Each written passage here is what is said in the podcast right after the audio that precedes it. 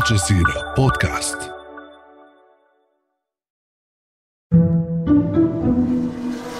Formula One is having a moment. And it's attracting a new generation of fans drawn to the speed, and it's pushing over 340 kilometres an hour. the danger, But that is a red flag, and you can see the damage that has been done there. and the lifestyles of its rich and famous drivers.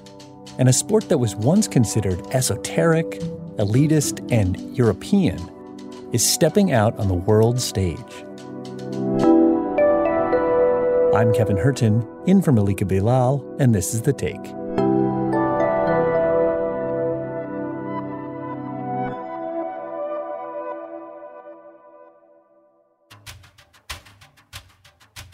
Today I'm talking with Simon Chadwick. He's a professor of sport and geopolitical economy at SKEMA Business School in Paris. And this is what he associates with Formula One. Historically, fast cars, white men, tobacco, gorgeous women. Nowadays, technologically advanced, commercially developed, digitally savvy. Simon's also been an on again, off again fan of Formula One since the 1970s when his dad got him into the sport. Things were a bit different back then. Cigarette logos were plastered all over the race cars, and models were paid to come to the racetrack to promote their products. The audience was different too. As a British guy whose, if you like, formative Formula One years were spent in Britain, the typical audience tended to be middle class, middle aged white guys uh, and some kids. And at that time, I was one of the kids. The former head of Formula One, Bernie Ecclestone, once referred to the typical F1 audience of consisting of men who buy Rolexes. And for a long time, I think that's how it was. It, this was not a, a cheap sport. You know, you, you actually needed a car, which is very expensive, and you need to be able to get to the circuit and lots of other circuits to be able to race. And so, unlike, for example, in football, you take a ball and you kick in the street and that's it. With motorsport, it was very, very different. So, there were barriers to entry in terms of consumption. So, when I look at the new audiences now, I'm actually quite amazed because these audiences are number one, bigger, number two, much more diverse, and I guess number three, crucially, actually consuming the sport in a different way. I'm one of those new F1 fans, and by the time I started watching, a change was already in full swing. Historically, really historically, Formula One is just a bunch of club racers. People who like racing cars, driving cars incredibly quickly. And so, for a long period of time, the, the principles of amateurism really were pervasive within Formula One. Jack Brabham in a car of his own make and Graham Hill in a BRM, while reigning champion Jim Clark was driving a Lotus, all the top names in the Austrian Grand Prix. Then we saw a man called Bernie Ecclestone become prominent.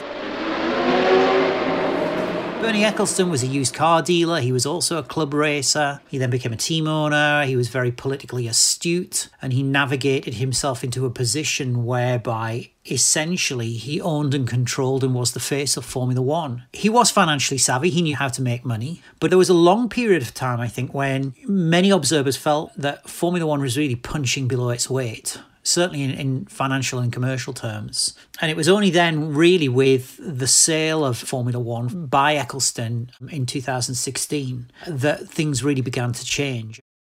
That's when Liberty Media, an American company, bought Formula One for $4.4 billion. Some of the cultural changes had been making their way into the sport for a while. Formula One had already banned cigarette advertising in the mid 2000s, and Liberty also formally got rid of grid girls, the women models involved in the sport's opening ceremonies. For decades, the Formula One grid girls have been part of the Grand Prix lineup, displaying the drivers' numbers. But now the sport's bosses have decided it's time for the girls to go. And then there were the business changes. The operating model, I think, of, of Formula One has become more strategically commercial, but also more globally commercial. Arguably, the pandemic was also significant too. Shutdowns from the pandemic upended the sports world.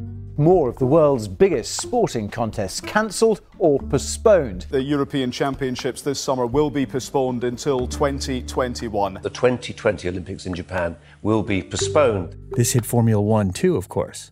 Drivers and their teams went to Australia in March of 2020 for the first Grand Prix of the season, which was canceled just before the practice sessions for the race were set to begin. But some drivers went through with the race, just virtually. This feels like the actual thing. I feel like I'm in Australia right now.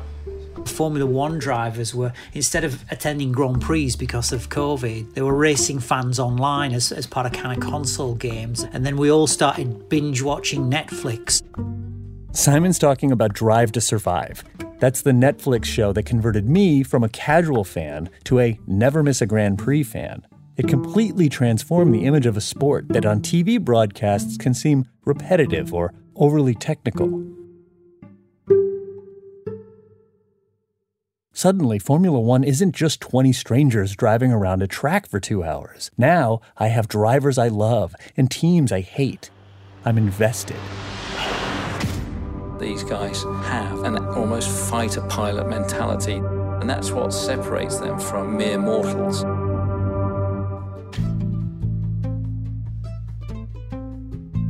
I think F1 is intimidating for for people who don't understand it. It's like getting into jazz or something. So this comes along and it takes, you know, a few nights of binge watching and suddenly you're up to speed on the rules. But I think most importantly what it does is it accentuates the glamour, the drivers, the lifestyle. There's all these other things going on beneath the surface and that show really plays that up.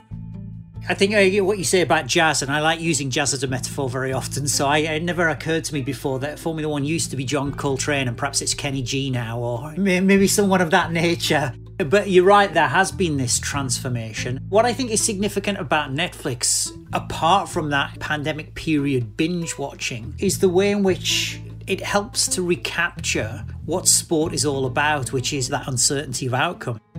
You also get a sense of what these drivers go through day in and day out, how difficult and dangerous it is to drive what is essentially a jet with wheels. There is a skill set required to be successful in Formula One that most people don't realize and understand. It's physical strength, it's mental strength, but it's also about the ability to make decisions very, very quickly a while back, I did a webinar with Mika Hakkinen, who was uh, Formula One world champion, and, and he was saying, well, you know, I'd be driving along a, a straight at 300 kilometers an hour, and, and you blink, and literally by the time you've opened your eyes again, you're there on the corner and having to make a decision. Your rival is coming up on the inside, and if you touch one another, you know there's a chance that one of you could actually be seriously injured. And and the way he, he told this story I just thought, wow, you have to be incredibly sharp. Your reflexes have really got to be incredibly well honed. So, you know, I think Formula One drivers are a special breed. But skillful driving does not a Netflix series make. What made it a hit is the human drama around the paddock.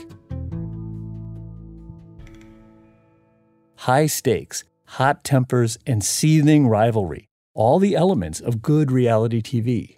I think the Netflixization of Formula One is switching on people to not just these incredibly well designed, expensive pieces of equipment that go very, very quickly, but it's also introducing them to these real people who sit inside these cars and their stories. And obviously, those stories are not just off the track, they're also on the track as well. Don't get me wrong, drivers beefing with each other has always been a big part of the sport. But Simon says it used to be in the background. Now it's front and center. I recall an incident back in um, the 1980s when uh, a Brazilian Formula One driver, Nelson Piquet, Piquet, my goodness! Piquet was involved in a crash with an on-track rival, and as both of them got out of their cars, the first thing that Piquet did was attack, physically attack his rival. Driver, I couldn't help it. Said, "And take that!" Oh my goodness! Well, Nelson Piquet, understandably livid with rage, now, back in the day, it was kind of, you know, how dare he do that? You know, there, there, there are certain standards of behaviour that you must uphold in this sport. Whereas now, I think in terms of Netflix, wow, that'd be gold dust. Can you imagine? Yes, sport is about the drama, the tension, the excitement. But by the same token, I know there are people out there in the world who do see this now, essentially transforming Formula One into a staged experience.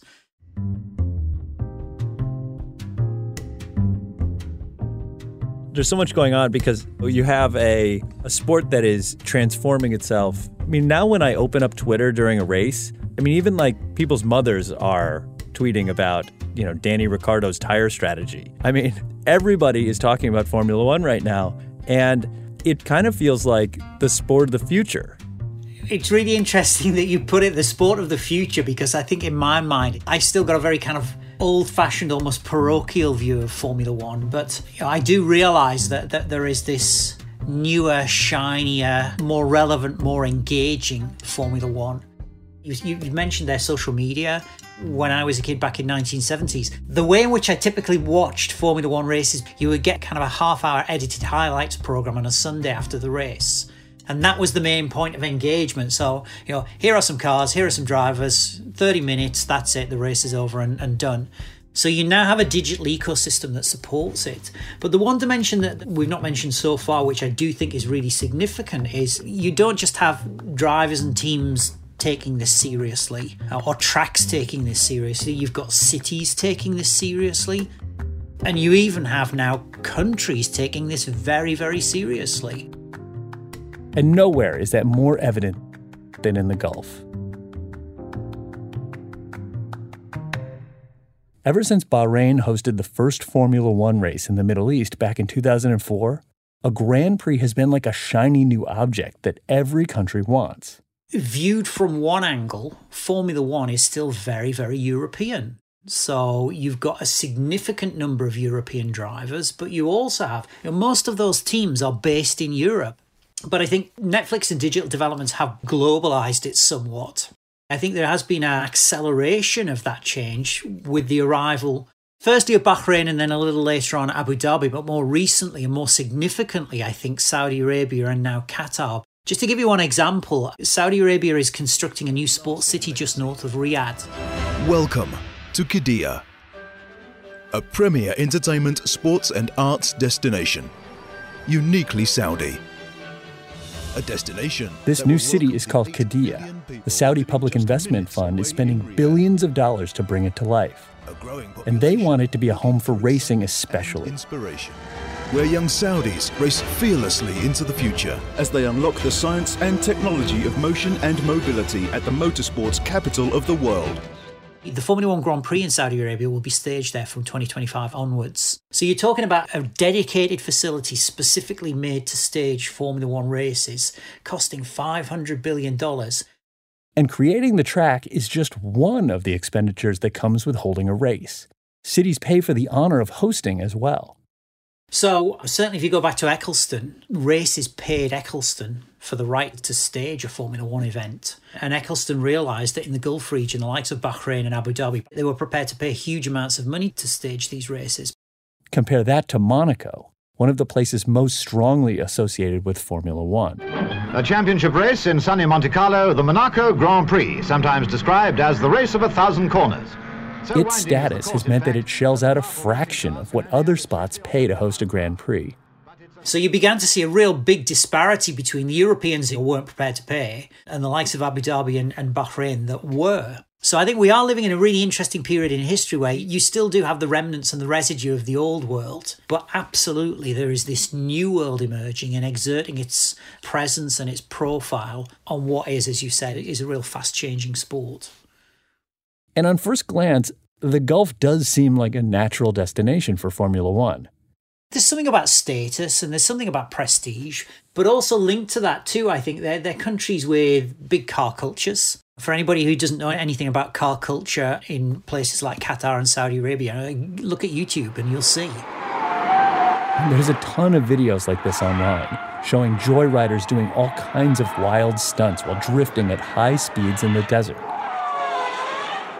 But that's not the only reason why it makes sense for Formula One to head to the Gulf.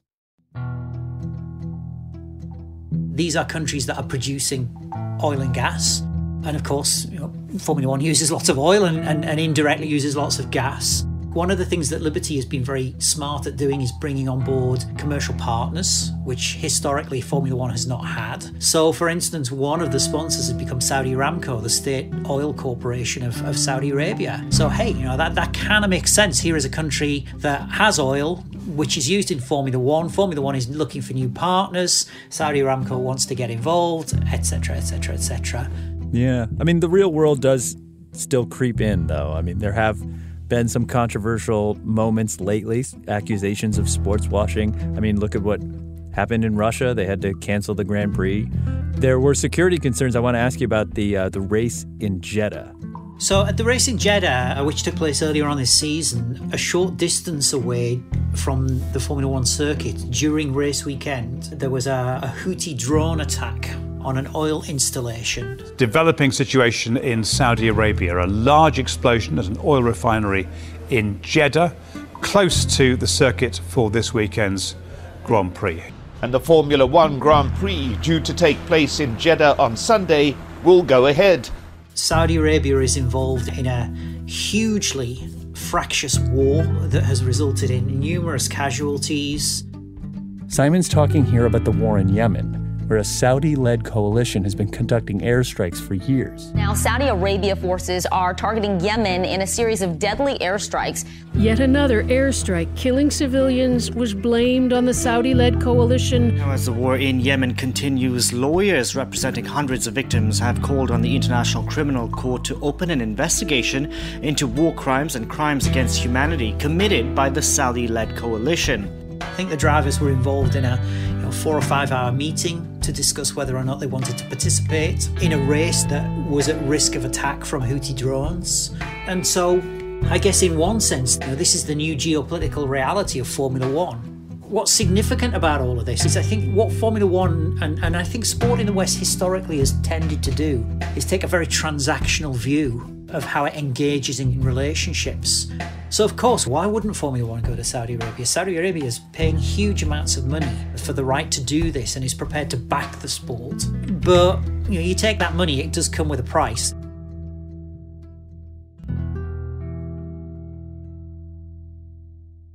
I use the term the sport of the future.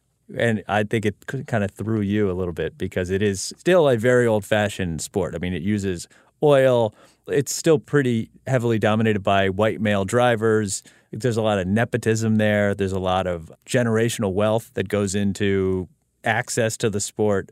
Yet it is having this moment and it's resonating in a new kind of global environment that is not always looking at perfect progress. What you said there about Formula One having its moment, I think, is really, really important because you know, it, it could well be that it is just a moment looking into the future, we know the trajectory of sport and the world. It's not going to be straightforward for Formula One. There is a big concern about the degradation of the natural environment. This is a fossil fuel sport, and yet we are talking about cities across the world making announcements like they will no longer sell diesel or petrol cars from 2030 onwards. So, you know, in some ways, the shelf life is relatively limited. So, I think great, Formula One having its moment, but I think if either Liberty or, or the fans or anyone else involved with, with Formula One foresees a sustainable future, then they will have to adapt. There is no doubt. It's almost like a, a chronicle of transformation foretold. Formula One is going to have to change or die, and I think it knows that. So the next 10 years is going to be crucial for the sport. And that's the take. This episode was produced by Negin Owliaei with Ruby Zaman, Alexander Locke, Amy Walters, Chloe K. Lee, Ashish Malhotra, and me, Kevin Hirten. Alex Roldan is our sound designer. Aya Elmileik and Adam Abou-Gad are the Take's engagement producers. Ney Alvarez is the head of audio. We'll be back.